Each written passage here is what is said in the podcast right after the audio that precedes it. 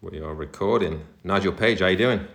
Not too bad, Dale. Nice to see you in your hometown in San Diego. Yeah, it's great to hang out the last couple of days. And um, you're here on vacation, holiday.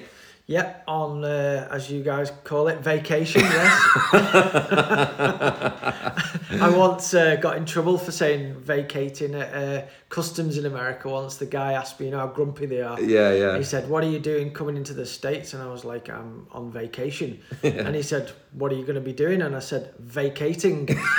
I spent two hours getting interrogated in a three back in the room, little room, missed yeah. the flight and everything. I've been in that back room many a time. Oh, yeah. Nightmare! But yeah, the Americans are quite serious sometimes, aren't they? In the early days of the nineties, when I used to come back and forth, and I always did it right. I always did visas and green cards, and you know, just always played by the rules. But I would still get questioned and stuff, and I literally carried magazines in in my backpack on the plane. And I'd whip out some magazines. Yeah. I think this is probably before Google and stuff. Well, it was, because yeah, I didn't yeah, have the internet till I was thirties. So I, I couldn't even say, look online or something. Yeah. So I'd literally pull Prove out. Prove what you were doing. Yeah, yeah, yeah. Like, here's a few magazines. This is what I do. This is yeah. my sponsor. And uh, so forth. Um, all right, well, let's get into it. I guess we'll start with a bit of bad news, right? Yeah. You, you have been, for the last sixteen years, you have been the race team manager for Nukeproof. Uh, you've worked with those for a long time. And um, it all came to an end, right? Yeah, unfortunately. So yeah, originally I started actually started the team in two thousand seven. Uh, it was the Chain Reaction Cycles race team. Um, we were on Intense bicycles, one of my old sponsors. Um, we ran that World Cup team with Intense and Chain Reaction Cycles for three years, and then uh, Chain Reaction Cycles owned the Nukeproof um, brand. Um, you know, an old U S nineties brand, and they were making handlebars and components, and we started using those on the team, integrating those to try and promote those um, for Chain Reaction Cycles. And then we ended up, um, you know, I suggested, you know, why don't we make our own frames, because um, the, the expense of running a World Cup race team um, you know, is quite a lot of money investment from the from them. So why not, you know, build a brand through the team? And that's what we started doing. Nukeproof uh, bikes in two thousand eleven, I think, was the first time the team used the bikes. And then that leads us right up through till today, where, you know, we, we made an incredible brand. Uh, the team, all the riders and myself and the, the guys in the office, you know, the, the bikes got better and better each year. You know, then we, we sponsored Sam Hill, which blew the, um, you know, the brand through the roof globally. Um, Sam won uh, some downhill World Cups on that on that, on one of our first um, downhill bikes. Then we swapped over to enduro, and he won three straight world chat titles uh, on our Nukeproof mega bike, and that was, you know, amazing for sales and the just the the uh, the brand globally. And um, yeah, I'd say, you know, up until recently, Nukeproof is pro- probably one of the um, The, the most common bikes you will see out on the trails. It's it's got that good through what we've done. I'm really proud of that, and everybody who's involved should be proud of that. Um, but unfortunately, yeah, the uh, the company wasn't uh, owned by itself anymore. It was bought out by big investment companies who have obviously ruined the company after the COVID boom. There was lots of, you know, lots of it, uh, sales going on, lots of money made, and big companies, you know, splash that money out to the shareholders and don't save any money for rainy days. Obviously, the COVID boom was never going to last, and um, the company was, you know, it's been losing like nearly one hundred million pounds. That's Wiggle, Chain Reaction, Nukeproof, everything. The whole, you know, it's all one big company. They were using millions. There was supposed to be investment from this bigger company for, for I think about five years, one hundred fifty million pound investment. And they just pulled the plug on that in October. So for the, excuse me, for the last um, three months, we've been kind of on hold, making plans. You know, I couldn't register a race team. I couldn't sponsor any riders. Had no uh, budget to do anything. I had to tell all the sponsors that um, we might not be carrying on with a race team for twenty-four. Um, so it's, it's been really tough. Um, you know, I don't really, I don't know, I guess I don't really say too much about it, but it's just uh, mentally and and emotionally, it's been really tough the last three or four months. I try not to show that, you know, but um, it has, because it's, you know, I've put absolutely everything into it for the last sixteen years. And um, you know, if you speak to my wife and the kids, you know, we've we've literally lived the team through our family, you know, and um, yeah, it's a shame. But anyway, now somebody's come in and bought all the assets. I don't exactly know what's happened yet. My boss, uh, my former boss, rang me up yesterday while we were on holiday and told me that I'd lost my job and everyone was getting f fired. But uh, I'm not really sure what's going on. But um, yeah, pretty, uh, pretty devastated. And I saw, you know, you posted it on Instagram last night. You had a great, great response from, I was reading some of the comments from people and really supporting you and stuff. And it's just, yeah, just a really crappy situation. I know when you started even planning the team before, when you was with Intense and you was, yeah. you know, you'd come and stay with me in the winter, and that was always your goal, to do your own team. And I remember you would, you'd get up in the morning, we'd go and have coffee, and then I would go, to, go off and do yeah. the B M X stuff, and you'd go into Riverside, you know, down to, you know, the sponsors, and you, you'd already already started hustling things together, putting things together for, and, and then obviously it went on to, yeah, the great team you had. So always seen the passion and the the desire, and like I say, it's, uh, yeah, it's such a bummer for you, man. Yeah, no, and I've, I've got to thank you, because, you know, back in those early days when I didn't have anything together after racing myself and got injured, and that kind of put a, uh, an end to my racing career. Um, but yeah, you were, you know, so helpful to me, let, lending me my truck, letting me stay at your house. We had some great fun times, but yeah, I was doing lots of networking, and, and, and as you said, I really wanted to try and put my own team together, and I was able to do that, thank, thankfully to Chain Reaction Cycles and Intense. And, mm-hmm. and um, you know, I never knew how it would turn out, and um, I, I guess I couldn't have uh, expected it, you know, or dreamed for it to be that successful, but I never really... never really thought about it. I just put everything into it. Yeah. And it was what it was, and you know, I probably made a lot of mistakes over the years, but um, I've tried to, I've tried to be really fair to all my riders, and you know, look after everyone the best we have. With you know, some of some you know, we didn't have the big budgets that some of those big factory teams did, but we managed to, um, mm-hmm. we managed to battle with them and get some amazing uh, results, and as I say, grow a bike brand. So. Couldn't be more proud, really. And, yeah, absolutely, you should and, be. Yeah, huge thank thanks to all the lovely comments that have uh, not had a chance to reply to everyone yet, but the comments uh, mean a, a lot, you know. And um, mm-hmm. hopefully, I'll be able to figure something else out for the future, because uh, you know, it's all I really love to do is is is bikes, and um, I'm still super passionate about them. Yeah, and we was talking last night, and I say that you know the mountain bike industry is a lot more healthier and, and bigger than B M X. I think. Um, you know, normally when, you know, obviously B M X is in a bad place as well, but it seems like for you and your, everybody likes you, and you can do so many cool things. I mean, you, I mean, the, when you did the commentary with Warner for the, the, yeah, Danny Hart final on YouTube, I mean, so many people have watched that, and it's just, I mean, you're a good commentator, you're very connected in the industry. So I would think something would, uh, would show up pretty soon, hopefully for you, you know? Yeah, thanks. Um, appreciate coaching. You know, as well as yeah. sure, there's lots of windows for you. Yeah, no, um, yeah. It's just obviously it's a you know it's a bit of a shock at the moment. Yeah, um, I have spoken to a few people um, over the last couple of months with the uncertainty of what's going on. But as as you know, um, the the, the cycling and the leisure industry at the moment is in a in a bit of a um, you know, there's a big decline. There's there's way too much stock in the market. Um, as as I mentioned earlier, after the COVID boom, you know, there's, there's the orders have come in for for bikes and products and components, and now there's the the market's flooded with too much stock that now the market doesn't need. So everybody's trying to is try is struggling trying to sell things off cheap to just keep cash flow going in. in the industry and in the individual um, businesses. Um, so it's it's not the best time, I guess, to, you know, get another team together if I wanted to do that, or to, you know, get a job in the industry, because um, unfortunately um, companies are having to let, lay off staff left, right and centre at the moment. I mean, hopefully it'll change in the next and even out in the next year or two, and that'll, you know, pick up and there'll be more jobs come around. But you've got to stay current in the in the climate, and um, yeah, I'll just see what what comes along. But yeah, I've done a lot of different things over the years, and um, really enjoyed the commentary stuff with, uh, yeah. with Warner, and uh, that was that was great fun. Um, oh my God, it's so funny.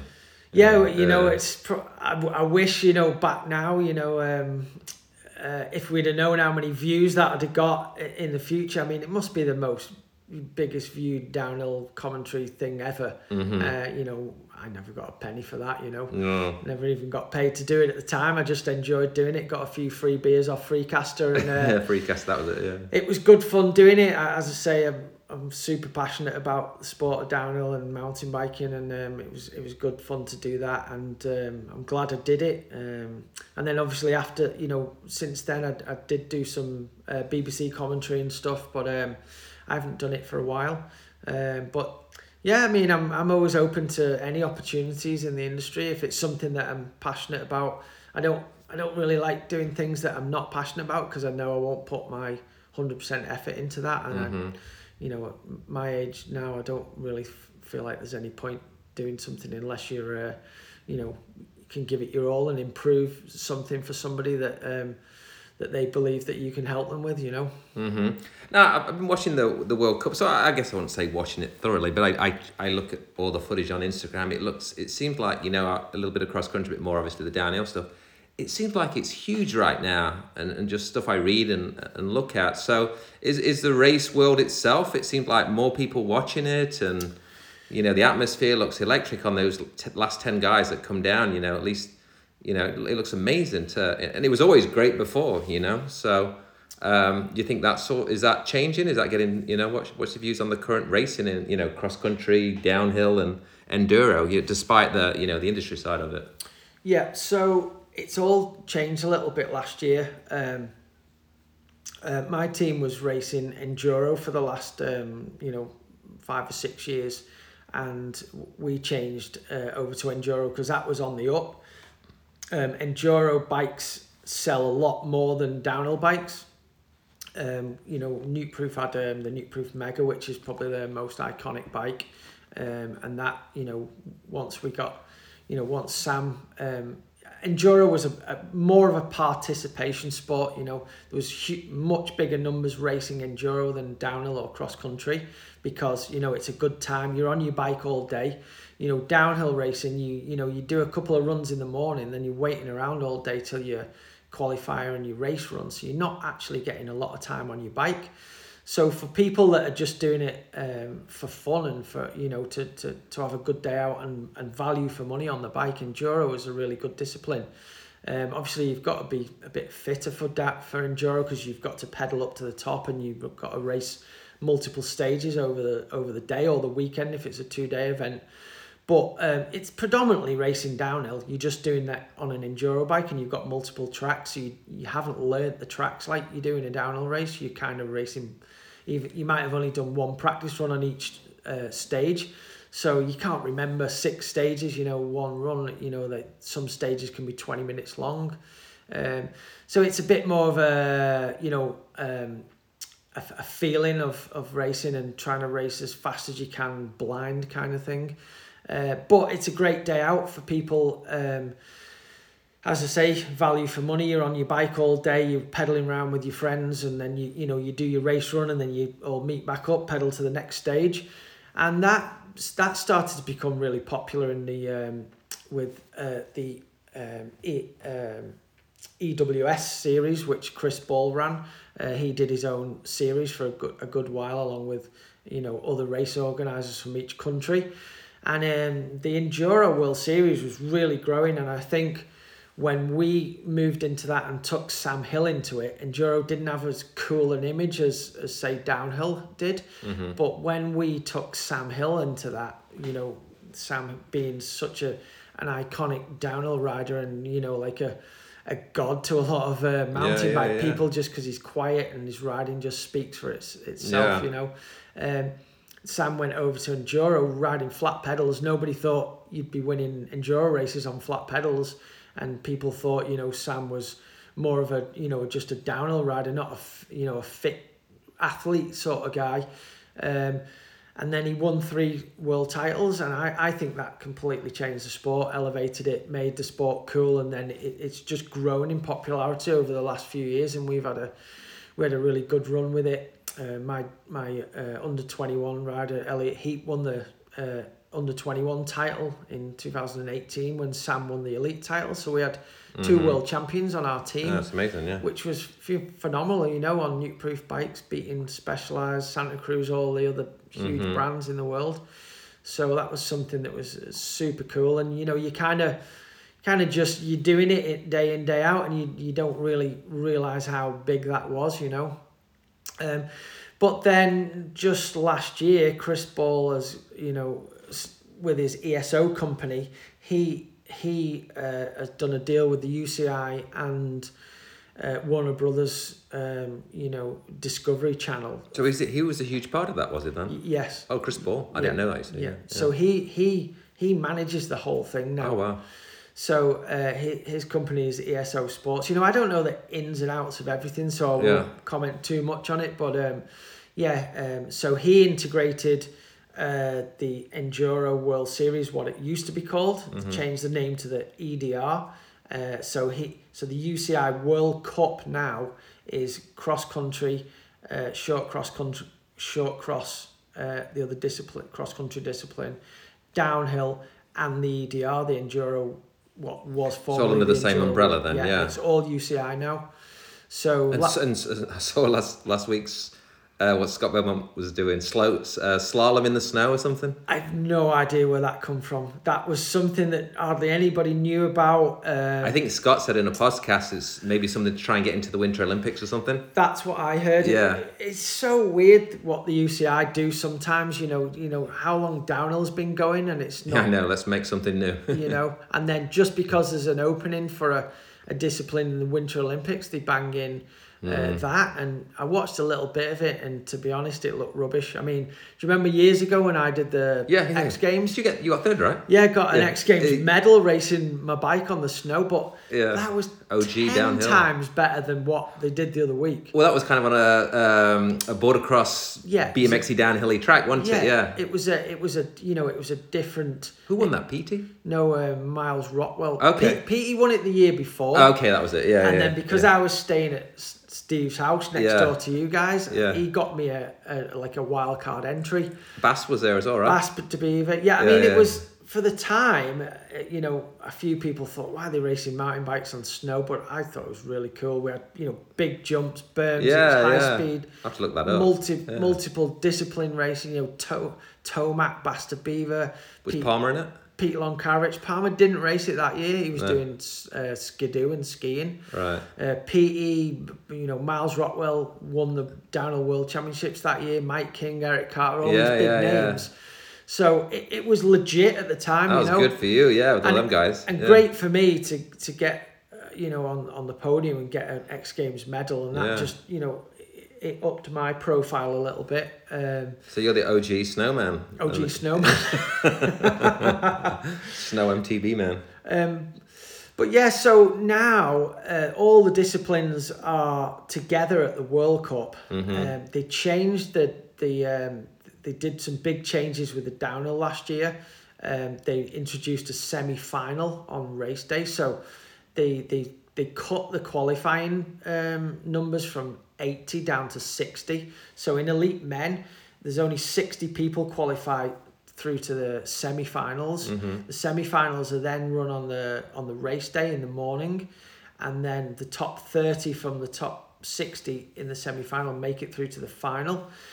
So it was quite a challenge for a lot of the riders. I mean, the the, the level of downhill now is phenomenal. Mm-hmm. The, you know, the, the margins in times, how good everybody is on the you know the bikes. I mean, it was always it was always a, you know the best in the world. It's it's it's difficult, you know. It was when I raced. It was before I raced. It was in between then and now. Mm-hmm. It's so you know if you're racing the best in the world, as you know, mm-hmm. it doesn't matter what discipline you're doing. It's it's of it's course, it's yeah. you know so it's the tight. best in the yeah, world, yeah. and there's always hundreds and hundreds of people trying to yeah. trying to trying to make it, and that's not changed. But um, they're they're they're literally cutting it down to thirty. Elite men in the final, ten elite men, and that is one hundred percent for the T V coverage, you know. Now with E S O Sports and and and, um, and the U C I, they've got the, the Discovery Channel, they've they've signed a contract, I believe, through to twenty thirty to, to do the coverage. Um, it's caused a massive stir up within the all the forums on mountain biking, because obviously big up to Red Bull uh, Media House. They did a phenomenal job of, of covering the Downhill World Cup for the last with Rob years. Obviously, yeah, with Rob Warner, yeah. who, who's you know the voice of downhill. Everybody loves Rob doing downhill. He's you know he's he's he's from the days I did Freecaster with him. You know he's been to specialist um, you know. Uh, commentating um, seminars to teach him how to do it properly, and yeah. you know he's put his whole life into it, and, yeah. and he does a phenomenal job, and and it was so sad to see him not be able to continue doing that. I didn't realise that. I, I knew I knew that he obviously it was over with him, and and the new guys were coming in, but till I listened to the you know the detailed Rob podcast a couple of weeks ago, I didn't realise how much it affected him. You know, I'm like, well, he's still got a gig. I just thought it's still probably happy. And then I, I listened to that whole podcast a couple of weeks ago, and yeah, it, it really affected him, didn't it? Yeah, yeah, it did. And, you know, I've known Rob a long time now, you know, since the late nineties when I started mountain biking. You know, I started a bit later in the in the day than all those guys did. But um, Rob was always, a, you know, a huge um, personality mm-hmm. in, in the sport. He, he'd had some great results in, in the early days of mountain biking and made a name for himself. But yeah. just, I guess now, like, you've got some athletes that are not winning World Cups or World Championships, but they're super high profile because of YouTube and Instagram and all the stuff they do. Yeah. Well, Rob did the same back in the den, in the day with M B U K. Yeah, and yeah, stuff it's like always that. In the mags, wasn't it? Yeah, yeah. So he became, you know, he made a, a name for himself. He was a great personality. Um, And always comes across as super loud and, you know, uh, um, I guess uh, really, um, what's the word? Like, um, you know, he comes across as, uh, you, you know, he's got loads of confidence and stuff. Mm-hmm. But behind that, like, I guess like a lot of actors and actresses, you know, they've got a different personality behind the, the what they show to the public eye. Yeah. And, uh, you know, I know Rob quite well, and, you know, he's quite an emotional guy, and, uh, you know, he's he's he's got quite, you know, he's, he's he's not like a super don't give a shit tough guy, you know, he's he's quite, uh, quite a softie underneath it all. Mm-hmm. Um, and, yeah, it really affected him. I mean, you've got to, you've got to think, I think it happens to quite a lot of super high profile athletes when their race career comes to an end. The kind of their their identity and their yeah, everyday yeah. life is ripped away from them. Yes, and they're like, "What? Who am I now? What am I going to do?" And mm-hmm. you know, if you're not really mentally strong, that can that can really affect you. And obviously, it, it's affected Rob. And but you know, everybody wishes he was doing the commentary for the the Downhill World Cup, in, including myself. You know, but unfortunately, that's not going to happen at the moment because he has a, you know, he has a multi-year contract with Red Bull and Red. So there's Bull, no way he could even come back in then. No. Not unless he got out of his contract with Red Bull, and you know why would he? I think you know they look after him and anything Red Bull's good into. Yeah. He's starting to do yeah. loads of really cool events for Red Bull now, and I think that's going to grow and yeah. and keep him keep him busy. Um, But, you know, all the hardcore downhill fans just miss Rob doing the commentary and just hearing his voice, his familiarity with the with with, with the um, the downhill uh, coverage. But and then the other thing also now, obviously, with the Discovery Channel, Warner Brothers, it's not free to watch it anymore. Mm-hmm. So Red Bull made it free. You know what B M Xers and mountain bikers are like? A lot of those people aren't going to pay, pay to watch. No. So last year, you could watch the junior race, the semi and the elite semi-finals on YouTube mm-hmm. for free, and then the finals you had to subscribe to whatever you know channels you had.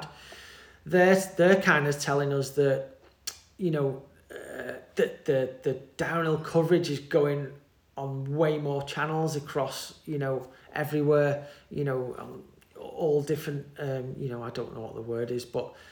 The viewing figures are going to be way bigger. There's so many different platforms to platforms watch it. Yeah, and avenues yeah, yeah. And, you yes. know, Sky, if you've got a Sky Sports, um, you know, Discovery Channel, you can watch it on there. If you've got something else, you can watch it on there. If you sus- subscribe to G M, G M B N or whatever, you can watch it on there. But I don't, I just, I for me, I still think mountain biking isn't going to be a mainstream sport, you know. Um, I think it's still going to be mm-hmm. f- for a, a smaller audience of people that actually ride bikes. You know, there must be a million people we saw on bikes today yeah. that don't even know downhill racing exists, no. you know. And maybe they might see it on a channel if they've got Sky Sports or whatever, but Uh, what percentage of those people are going to watch that and then want to go and do that discipline because it's such a dangerous discipline? Um, I don't know. Um, I mean, I know f- a few years ago, downhill had the biggest viewing out of all the Red Bull Media House um, sports, mm-hmm. but I believe in the last few years, cross country has actually overtaken. Oh, really? Um, downhill. I mean, I hardly know any. Anybody that races cross country, I don't, um, I know you told me there was a small cross country series over here, mm-hmm. um, but you know I live in I, I live in Elithan now, which is a huge mountain bike mecca. But the majority of people that you see riding mountain bikes are on trail bikes or enduro bikes. You yeah, know. And what I mean is more like locally, like here. There's a Quick and Dirty, which is put on by, uh, I mean, it's, I I did it twelve, thirteen, fourteen years ago. Fig to Sheldon. Yeah, yeah, uh, yeah. It yeah. does a great job of the local uh, scene here for mountain biking, but yeah, maybe it's gone more regional. I, I really don't know on the on the big scale, U S wise, nationally, you know. Yeah, I, I don't follow cross country that closely. I have mm. actually started watching a bit of cross country only be, only since Tom Pidcock started racing. Yeah, yeah, me too. Yeah, yeah, and I see Peter Sagan's going to do more now yeah, as well, yeah, so it'll be kind yeah. of fun to watch this but, year. But Tom Pidcock, he's yeah. amazing. You know, he's he's he come in, won the cross-country Olympics, he's won the, nearly every World Cup he does. Tour de France stage. Tour de France stage was yeah. incredible. Yeah. He His bike handling as well as his... He didn't ride B M X either, did he? I believe I don't believe he did, but no. he's so good on a bike, yeah. it looks like he did. I watched something on YouTube uh, where he's got a helmet cam and he's going down, on his road bike, he's going down those French Alps or whatever yeah. it is, you know. Unbelievable. He's, yeah, he's yeah. crazy, like... Yeah. The skip and the speed he rides the, the downhill sections on the cross country courses, because some of them are no joke, and the, you know they're on mm. those cross country bikes with low handlebars, the saddles up in the air, and yeah. and and the, the skill level, like anything B M X, downhill, cross country, the just the level of the, the top athletes, mm. sk- not just fitness but skills is is really good now. Yeah, yeah. But um, obviously cross country is is is good to televise because. You know, they can follow them going around the laps, and then cross country has the short, the short track racing now with I think it's the top thirty race, like a sprint cross country lap a few days before. That's easy to televise, so it's it's great for T V viewing. Obviously, downhill is good for viewing because they can film most of the track. It's a real shame, in my opinion, that the multi-discipline um, mountain bike events are not still going, like, you know, dual or dual slalom. Or, used to all be the same place, didn't it? Yeah. Yeah, I you know that that is made for T V, and now that there's big T V uh, production companies involved with mountain biking, I think it's daft that they don't have anything like that. I, do, I mean, I think Forecross went in the wrong direction where it was like, you know, little hardtails and uh, bikes that you.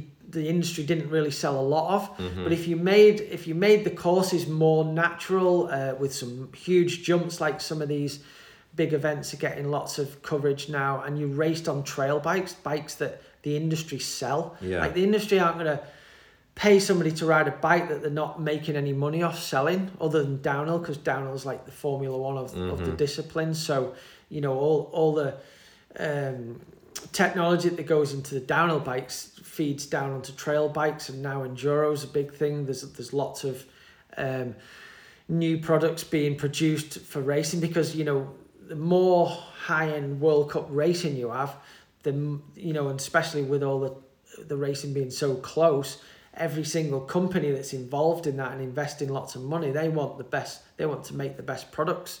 And the, you know, race programs now have, you know, a mechanic for each rider. They have specialist guys with, um, you know, um, computers that they put on the suspension.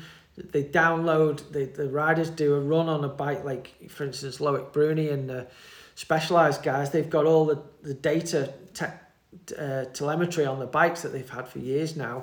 You know, Bruni will have a bike with all that in practice, and they're downloading all that, so they're tweaking his suspension, and then by the time he comes to his race run, they you know they've they're, they're a really good setting where he, he needs to be for his race run, and he has that much faith in his bike that he can just really, you know, go for it. And then and and every all the other big teams are now having to do the same because they were ahead of the game with that. Well, I mean, Nicolas Vulio did it back oh, in the just day. Just as you were saying that, I was thinking of Nico, because he was, I guess Nico reminds me a bit of Christophe Levesque in B M X. Worked out training before everybody, yeah. was more serious at the racing, very, uh, broke it down more, you know, and Nico, obviously a whole nother level to that, right? That's why yeah. it was so dominant, right?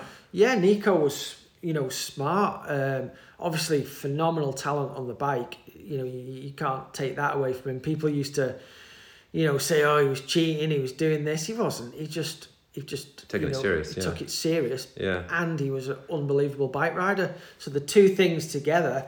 Uh, you know, I've spoken to Nico since his his career ended, and some of the things he explained to me, it just blew my mind. Is he super smart as a person? He's got to be, right? Yeah, I think he is. Uh, yeah. He's super competitive. Yeah, um, he retired early, really. Even though he'd won a whole, like, was it like nine or ten worlds? He won ten world titles. But he still retired early compared yeah, to Petey and Menard and people like that, right? Well, he did, and I, I don't know the the reason behind that exactly, but, you know, um, there was there was other guys coming through that, to challenge him. There was always people to challenge him. Yeah. Um, and then he'd always step it up and be able to to to.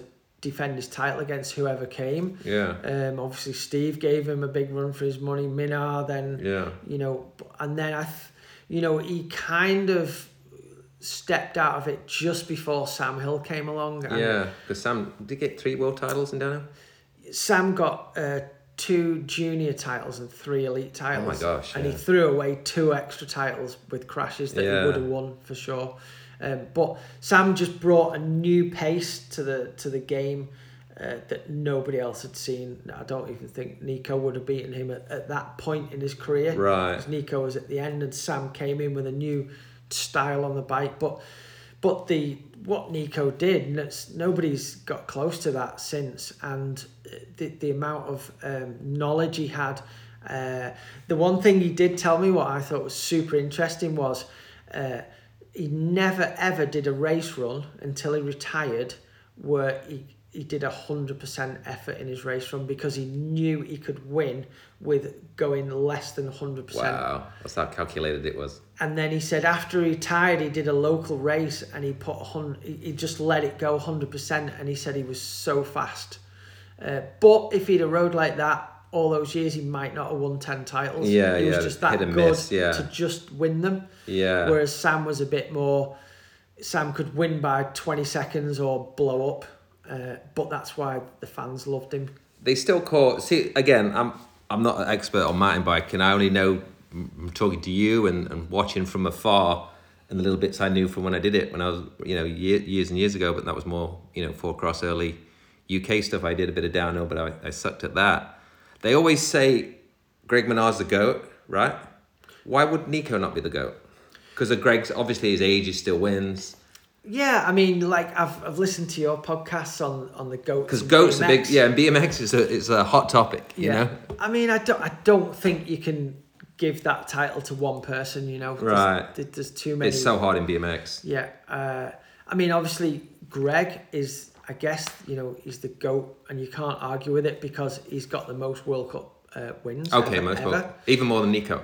Yeah, yeah, okay. Way more than Nico. Yeah. Um, and but he's not won as many world titles as Nico. Right. But he's won more uh, World Cups. Cups, yeah, you know, yeah. Which is just, you know, still a big deal. Yeah. In mountain biking, the World Cup and the World Championships is is seen as quite an equal thing. Yeah. You know, World Championships, you get the jersey.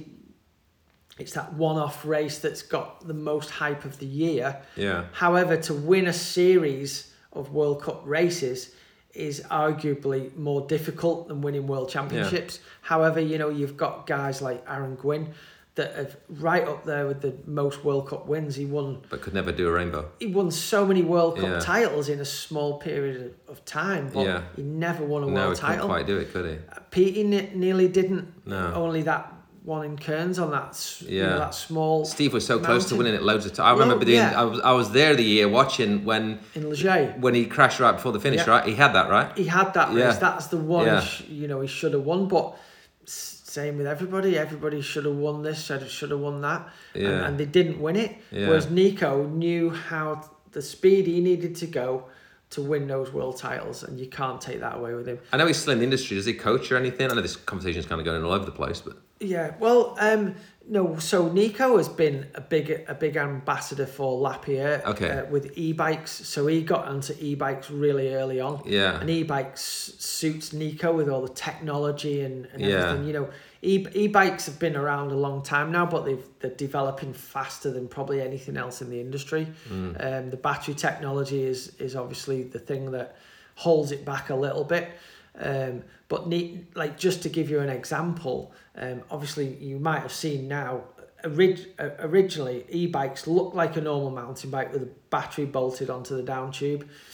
Then, as as they've progressed and battery shapes have changed, batteries are all integrated in the down tube now. So there's a big fat down tube on an e-bike uh, for full powered e-bikes. The motor's down near the bottom bracket. Nico's race bike still had a bolted on battery because um, he could make the bike lighter. He didn't care if it looked neat, like what all the, the, the consumers want. Mm-hmm. Um, he he was able to, he, he even pivoted the um, the motor on the on the on, on on the bike. He tilted it more upright so the battery could be lower down. So all the center of gravity on his race e-bike was down low, so then the, the head tube and the front of the bike wasn't as heavy, so the bike handled better. Uh, he, he knew how heavy he had to be weight-wise himself with his kit on for him to get round an e-bike e, uh, World Enduro loop uh, with a five hundred watt battery. Wow. So who's your goat then? My goat. Uh, my goat would have to be Sam Hill, just um, because I just think he changed the sport um, of how fast you could ride a mountain bike and just the style he did it in. And obviously, you know, I've always been a big flat pedal fan. I've never clipped in for anything, and um, he did all that on flat pedals. You know, winning five downhill world titles in the fashion that he did, which made everybody step the game up. Uh, and then winning three Enduro World titles. I don't think anyone else will ever do that. Um, and I still think Sam is... Pro- I still think Sam's got the best downhill bike skills there's there's ever been. Just as a, as raw speed and skill and, and, and looking effortless on the bike and looking in control. Uh, I think... I don't think there's anyone better. There's There's loads of other amazing... You know, riders out there like, you know, Greg, for the amount of uh, wins he's had and, and how he keeps coming back. And, you know, at forty, forty odd years old, he can still compete with the best in the world. Yeah, you know, that's amazing. Maybe yeah. no one else will ever do that either. No. Uh, so him for that, obviously. Petey had a really good run. He was, you know, by far the GOAT for the U K and one of the best in the world and one of the most influential mountain bikers, downhill riders in the world. Nicholas Villiers, obviously, and then uh, now I don't know if you've seen him, but the new crop is coming from, you know, when when we were racing downhill, you literally had to go to a downhill place and push your bike up the hill, or you could shuttle the odd time. Yeah. You know, now there's bike parks all over the world, uh, amazing bike parks like Whistler, and you know, is is phenomenal. You know, it doesn't matter if you're a beginner to a Uh, you know, the f- fastest pro mountain bikers in the world. Whistler's just like Disneyland for mountain bikes. There's other amazing places all over the world. In, in, in the U K now, there's lots of bike parks. Like the Athertons have put together an amazing bike park, and Bike Park Wales, um, Revolution Bike Park. Where I live is amazing for natural mountain biking.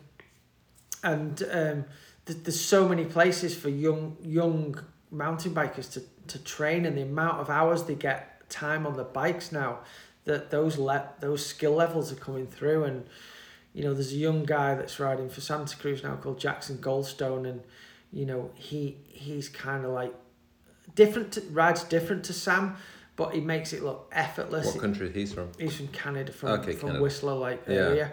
He's tiny. He's like, he still looks like my little lad, you know. He's yeah. he's he's, he's uh, must be about nineteen, twenty years old, but he doesn't look that old. He's not big, strong guy. He's a little kid, but he's got that good skills on the bike. He just looks like he's skipping over and having fun and flying down the hill, and he's he's he's smoking everyone at the World yeah, Cup. And Bruni still wins. They've got a bunch of world titles as well, right? Bruni, sorry, obviously got to mention Bruni. He's obviously won, uh, I think, four downhill elite world titles now, and uh, I think two or three uh, World Cup overalls. Bruni's like amazing and such a good ambassador for the sport. He's always yeah. happy and humble, and uh, what him and his crew do with all the telemetry and stuff, picking up from what Nico did, it it, it the the game changers in the sport as well, and it, he's phenomenal. Uh, but Jackson Goldstone for me is the, is the, is the future at the moment. But also there's a, a French, another French rider that's got injured uh, last year, a guy called Amaury Pirion. Yeah, yeah. Uh, he was. You did know, he win the overall last year? Two uh, years ago. A couple of years ago, yeah, he, yeah. and he was on a roll. He was flying, and I just loved the um, his style and his raw speed and aggression on the bike. He's he's pretty wild, but you know I, I kind of like like that style. Mm-hmm. Um, but yeah, there's so many good athletes, and um, I think now with all this the, the bike parks and all the youngsters coming through, I think there's going to be more. I think it's going to be harder for the older guys to stay at the top level. I think there's going to be more younger yeah, guys yeah, coming yeah. through. Understand. Um, you've told me numerous times over the years how much money some of these top dudes make now. Still pretty crazy. And are these guys getting pay cuts and stuff now, or? I, I honestly don't know the exact figures, so I'm only speculating on, you know, guessing and what people, what what rumours I hear. Uh, you know, uh, there was a rumour going around the other year that Aaron Gwin was making a million dollars a year. Did he even say that himself though, right? I don't know. I think he was quite honest, to be honest, yeah. uh, with, with what he was saying. And, you know, when you look at other sports and how big the the cycling in industry is, he deserved to, to earn yeah, that yeah. much money. I mean, he was a man for a long time, wasn't he? Other yeah. people deserve to earn yeah, that yeah, much yeah. money, but they just don't get paid that much money. No. Um, you know, compared to other disciplines, like cyclocross riders, like um, uh, Van der Poel and Tom Pidcock, who are doing s- some road, but yeah. because they ride for road teams... That's where they're getting paid. They're getting paid millions. Yeah. Like, you know, a couple, three, four million a year, I believe, whereas the mountain bikers don't get paid that, and they're no. risking their lives just as them guys are, and they they deserve it too, but the the, the industry doesn't pay it. No. I believe, like... They need some of that INEOS money, don't they? Yeah, I mean, I believe, I think, you know, going back to, you know, there's a lot of negativity on um, the dis- the Discovery thing at the moment with the E S O and stuff, that they're, li- you know, they're... They're going to try and make the sport more elite, so there'll be less riders, I believe, which I don't think is the right way to go for downhill racing, because it's going to make it so elitist and hard for people to get into the yeah, World yeah. Cup. You know, they're hoping that it'll create other, uh, you know, national series and European series and North American series, and that'll all... That'll be your, your feed. Yeah, yeah. But to do that, you need money. People need money to put those series on, and there yeah. isn't the money in the sport to pay for that. No. So I think I think it's going to struggle. And then obviously if they make the downhill so elitist, where there's only, say, you know, ten, fifteen factory teams with thirty elite men and twenty juniors and ten women, you know, how, that could put people off trying to get into the sport, and, and, and, and a way to get into that level. I don't know how it's going to go, but obviously on the other side of that, the reason they're doing that is they're trying to make it a mainstream sport to bring outside money in, so that those top riders will get those big salaries. Yeah. But I think it could go either way. I think they could kill the sport and make it a lot worse, and it'll go backwards from what Red Bull have done. Like Red Bull, you know, got the viewing numbers up, and the sport was on the up and the up, and yeah. the, the industry was putting more money into it, uh, you know, still not millions and millions like the road, but still a lot of money. You know, like some of those big downhill team budgets must be one point five to two million dollars a year. It's crazy, yeah, it's still huge compared yeah. to B M X at least. But, you know, you know you can't compare it with B M X to do with sales, you know, especially B M X racing. You know, B M X race bikes is tiny mm-hmm. sales. Mm. Think how many mountain bikes are sold from the likes yeah. of... Oh, I, I totally see why mountain biking is bigger than B M X. I mean, the media alone is ten times, twenty times better than anything in, in B M X. There's barely any media in B M X, you know. Yeah, and the yeah. media, you know, yeah. obviously the, the media guys earn good money. Uh, you know, there's, there's ju- mechanics are earning decent money. Yeah. There's, you know, people are earning a, a, a way of living working for mountain bike team. Like myself, you know, I earned a... a salary mm. that I'm able to live on. Yeah. Um, and, you know, not a huge salary, but a, a good, you know, for where I live in the U K, I can, yeah, I, I yeah. can afford to live nicely. Yeah. Um, so it, it's great, you know, it, it creates jobs. Um, but, you know, they sell a lot of bikes. And, you know, for instance, you know, I, I, you're talking big money compared to, to, to, to mountain biking. But if, you, if, you, if you're a company like, I'll just... you know, Specialized or SRAM or Shimano, and you go and build a booth at, at Eurobike, they might spend three hundred grand in one booth for the week. Mm-hmm. You know, that's one of the highest salaries in downhill for the whole year. Yeah, yeah. So, like, you know, there's more money in it than there is in, in B M X racing. Yeah. I don't, I don't know what the figures are for street and park bikes and stuff. But I mean, there's, you look outside now, everyone's on a mountain bike. Even we can look out our window here. There's in the, in the weekend. There's there's mountain bike guys yeah. coming by. You don't see since then. You know, one of the main reasons we all came here in the nineties because every everybody on the street corner in Huntington Beach yeah. was on a B M X. You know, it was amazing. But well, unfortunately, time yeah. changes. We yeah, still yeah. love B M X. You know, yeah. B M X in the in the eighties was mm-hmm. absolutely amazing when mm-hmm. we were. We, you know, we were around at the right time yeah. when B M Xs came. You know, we had grifters and choppers. Yeah. And B M Xs come, and we were like, they were the coolest things we'd ever seen.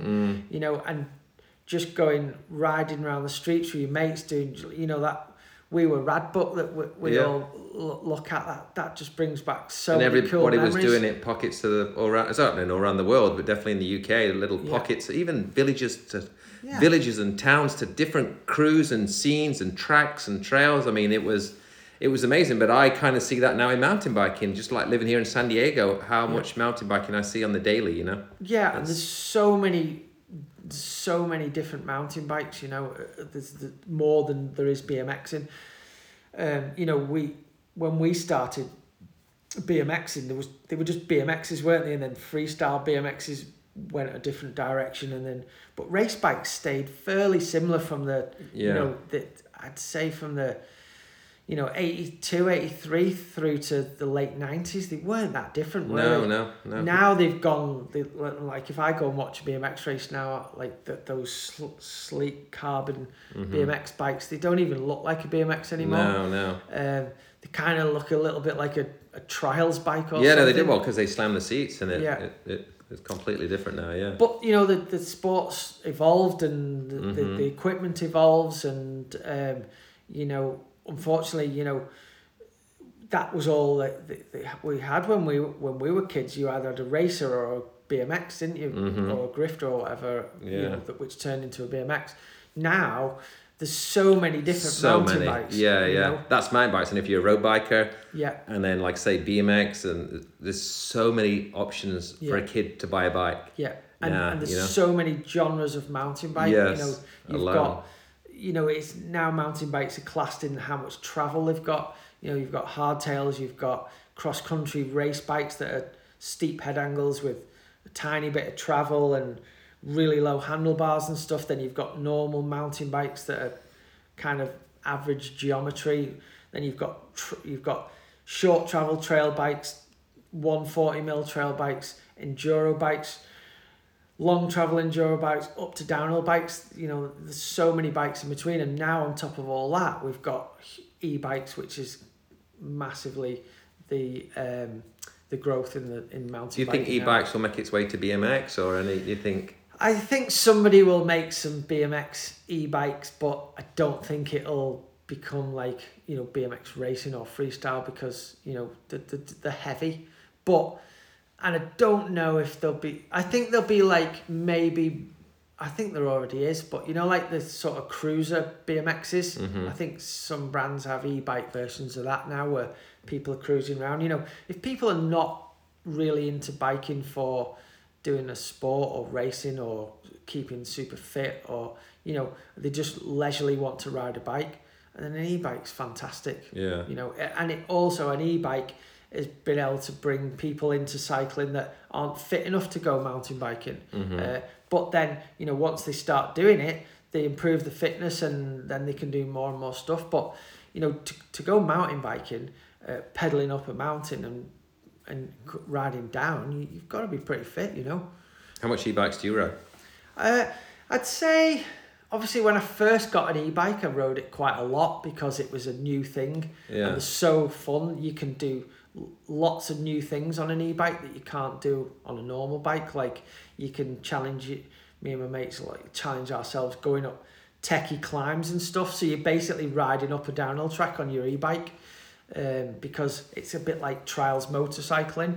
You you you know you've got that extra motor to use, but they're really good if you say you live somewhere, or say you've got a normal job and you only have, you know, an hour or two spare a couple of times a week. You know, if you want to go and pedal your mountain bike up a up, up a mountain and do a downhill run, and you don't have a shuttle or a chairlift or transport, you know, you might only get one running or two runs on an e-bike. You might, you'll get double, or, you know, more than double the amount of runs in, and the batteries are getting bigger, so you can go riding for longer. And at first on the downhill tracks, they feel a bit heavy, um, but once you get used to the weight of an e-bike, they're actually more planted. So for some people that are not that great at riding, they, they can be actually uh, easier to ride downhill as well as up. You've just got to kind of have more powerful brakes and stuff like that on them to, to stop you quicker. But they're super fun. I love them. But I'd, I'd still trying to ride my normal bike uh, as much as possible, just to keep, keep my fitness up. Yeah, yeah. Um, And so I'd say probably, you know, for every four rides, I go on my e-bike once or something like that. Yeah. Um, but I know other people that only ride e-bikes now. And it's not like you don't keep fit. It's still a mad workout. Yeah. You know, you've got different modes, so you can go in eco and you still have to pedal quite hard, or you can go in boost. And you, you, I saw Lopes, who was out here last month, Uh, for a local one, one of the quick and dirty um, local mountain bike races, and I was talking to him. He was in the e-bike race, and I was asking him, like, "Is it really hard? Is it easy?" Yeah. He said, "It's still really hard racing oh, those well, things." You know, I've I've I've done a lot of racing, Dale, over the years. You know, I, I always try different things. I'm I'm not as dedicated as you. I'm I'm not. Uh, I can't stick to one thing because I get bored. Don't know if I've got A D H D or whatever they call it. I think we all got it. Don't worry. But, um, you know, I've tried everything. I've raced B M X, I've raced motocross, motorbike enduro, I've raced mountain bikes, uh, enduro, downhill, d- different disciplines. And um, I did an e-bike uh, race uh, in the Tweed Valley where I live now, an actual e- EWS race uh, about th- three years ago now. Um, and we had fourteen stages in one day. We had to change our batteries three times. And I th- I reckon that was the hardest mountain bike race I've physically I've ever done. And that was an e-bike. Whereas yeah. some people say, oh, it's, it's not hard riding an e-bike. It, it, it's, that's not true at all. Yeah. All right, last last question, um, or last little thing to talk about. Uh, media, mountain bike media compared to B M X media, I think just by looking in, mountain bike media is so good. Like, and so much better than B M X. And B M X could learn so much from the mountain bike stuff. What's your take on it? Because I know you follow both. Yeah, uh, obviously I follow mountain biking more than B M X. Um, I think for a, a good time, uh, I didn't even, like, obviously social, personal, personal athletes, social media, like um, Instagram and stuff. Mm. You know, I hardly saw any B M X stuff for a while, but I've starting to see a lot more of that now. Yeah. Uh, YouTube stuff, uh, mountain bikes, streets ahead. Like the, the, the few things I've seen on You on YouTube for B M X is like Barry Nobles is doing a good job. Yeah. Uh, and uh, I've seen a few things that Nick, Nick Kimmon does. Yeah. Um, but on the mountain bike side of things, um, you know, th- there's people on a completely another level. Like Sam Pilgrim, who was a freestyle guy. Somebody told me he's the most well, famous, well-known mountain biker in the world. Is he British?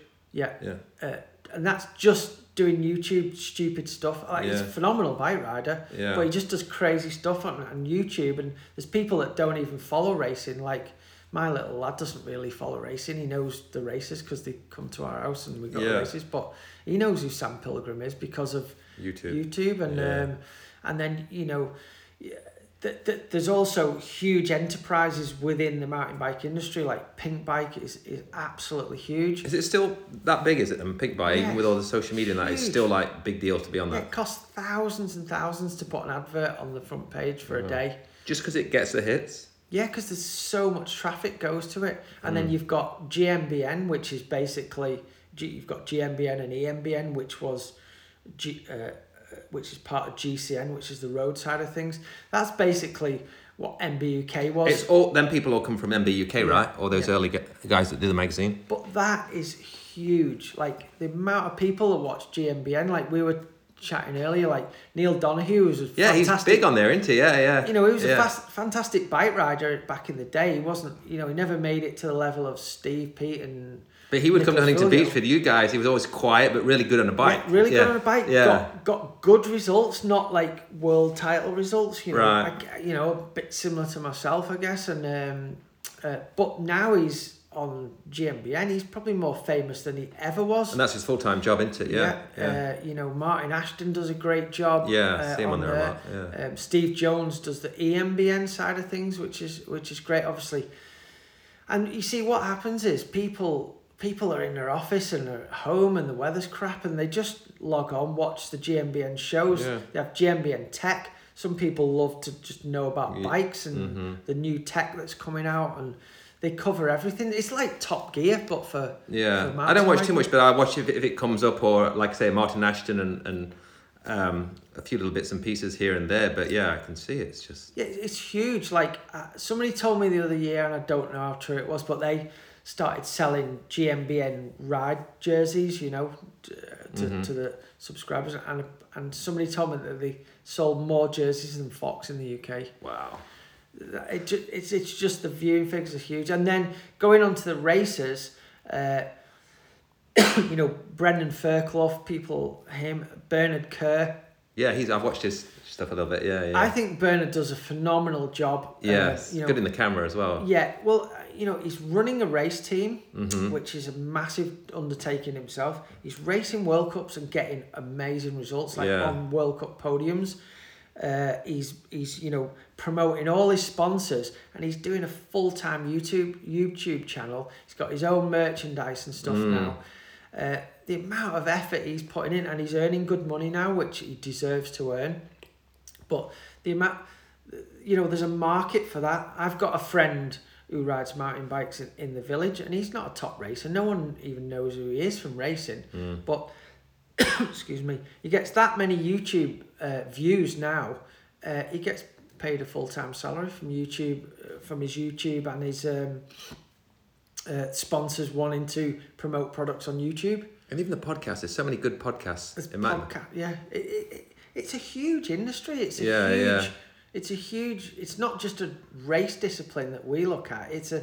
It's a leisure industry. We don't even have a real professional podcast in B M X racing. There's more old school, mid school, kind of like yeah. what I do, but it's yeah. just guys doing it for fun and not really. There's no, not really. There's guys coffee chatter. I don't know if you listen to that. They kind of do up to date racing, okay. but nobody's really come in and, you know, sunk a little bit of money into it and, and done a good job with it. You know, which is surprising. Really, you'd think somebody would compared to like say mountain biking. I'm listening to all these different ones. I I think Ollie. Yeah. The one he's on, I like that one. Yeah, yeah. Davey and Ollie. Yeah, yeah. But Ollie's a very good speaker. I like, yeah. I like to listen to him. Yeah, yeah he's good. Yeah, and you know, yeah. he's he's he's known from his riding. Yeah. And riding with Brendan and that yes. crew. He's a really good. Yeah, I like his stories and yeah. everything. Yeah. And you you know they do things themselves that, you know, some kids don't. They don't have the opportunity to go racing. They don't have parents to take them. Yeah. But everybody can watch those guys messing about in the woods doing stupid stuff and then go and emulate it in their woods and did their you, jumps. Did you ever listen to the podcast they did with Brendan and he talked about taking your girlfriend to a race?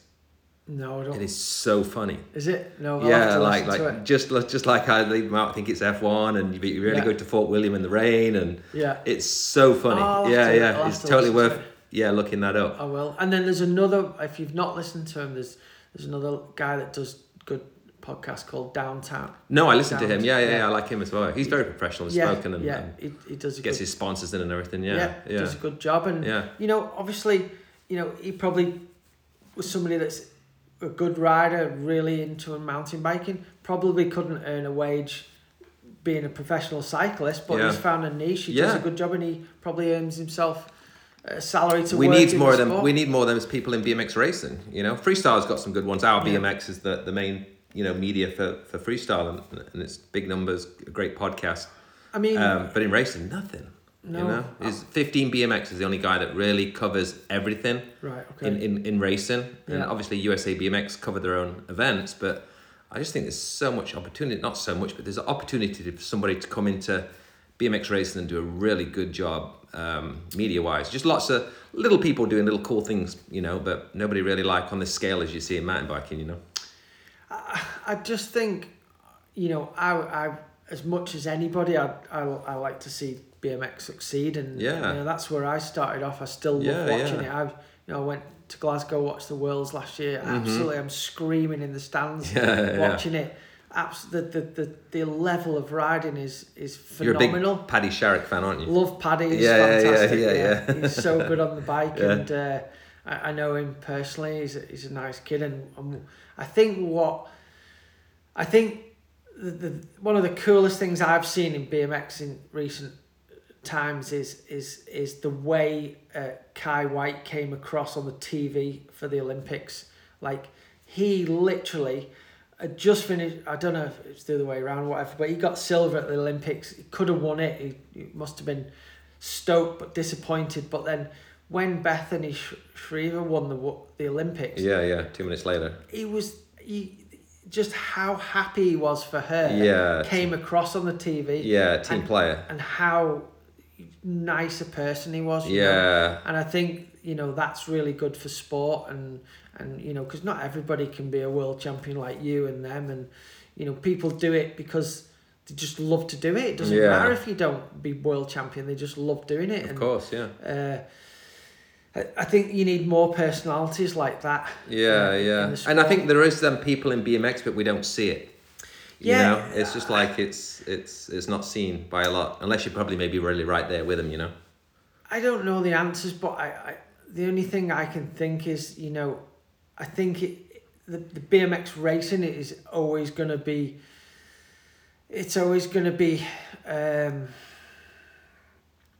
there's always gonna be limitations on the amount of investment to do all those things because of the sales. Mm-hmm. Like, I think, you know, because mountain biking and and road, they sell that me, that much, mo- there's that much money in the industry yeah, that turns over. There's opportunities for people. There's money to do those things, yeah. and I think, I think with B M, you know, B M X is perfect spectacle for a T V mm-hmm. program, and it's amazing to watch. But I think at the end of the day, there's only going to be people that are interested in B M X watching it. Other whether ones. That's the parents of kids or yeah, yeah, or us or kids or yeah. whoever. I don't think somebody that knows nothing about B M X is going to sit down and watch a B M X race, and I think that's the problem, and, and that's why it's only always going to be small. And yeah. I think mountain biking's similar. I don't think it's ever going to be your football, your, your working man, your working class man's sport where mm-hmm. you can go to the pub and just watch it, and then you go to the match, and yeah, yeah, you know, maybe, maybe in the future, I don't know. Like, obviously over here, Supercross is on that level, mm-hmm. but again, it's it's a night out. It's mm-hmm. it's motorsport. There's more money in it. Uh, there's, you know, what, forty, fifty, sixty thousand people in a stadium. Yeah. It's perfect for a night out and for motorsport people. And they still say it's small, you know, they're still trying to get really out there into... But it's yeah. huge to us. But to us, it's, yeah. But yeah. it's tiny to NASCAR and yeah, to, F one. to uh, basketball and mm. American football and soccer. And, you know, I, I just don't think they're, they're going to get that big. And I think if we're trying to chase that all the time, I think it. I think things get... things that are good about certain sports get kicked to the side, and sometimes I agree. Doesn't, yeah, doesn't we happen. Just need to make it the best it can be for what it is. Yes. You know, and, yeah. and I, I think B M X really could be. It'll say we're always looking. How do we make it bigger? How do we do like? We just need to make it the best it is. Yeah. For and, what it and, is, you and, know, and, and it is what it is. People want to do it, enjoy yeah. it, do what you're doing, promote it to schools. That's the that's. I don't think there's a thing that could be done better than what you're doing. Like if you if every single school kid was gave given the opportunity to go and do BMXing in the lesson or mountain biking. Yeah. Like Harrison School in Peebles now, they, they can choose mountain biking as a, as a as a as a um, P E. A, a, a, a, yeah, a, that's amazing. A yeah. Can you imagine so, when we were at school oh and gosh. someone said, "Do you want to do B M X instead yeah. of cross country running?" Or even ride around the playground would have been yeah. amazing, wouldn't it? Yeah. You know, like you know, in in in Eltham where we live, and, and props to Chris Ball, there's a thing called Dirt School. So kids, when they finish their school, they can go to uh, your college for three years doing mountain biking. That's um, so cool, yeah. So many more opportunities. Paige, we can go on forever. We can. Yeah. I know we'll carry on chatting after this, but uh, let's wrap this little thing up. I think there's been a ball mountain biking, so yeah. maybe when we hook up again, we'll do more of a B M X. Yeah, yeah. I, I I love B M X. I'd love to talk. I love talking about the old school stuff, and you know yeah. what you guys are doing with the Hall of Fame. You know, I. I come down and support that. I love yeah. it. Do a brilliant job. Well, let's press pause on the B M X stuff and then we'll yeah. do that next time. Okay, sounds good. Sounds Thanks. good. Thank che- you. Cheers.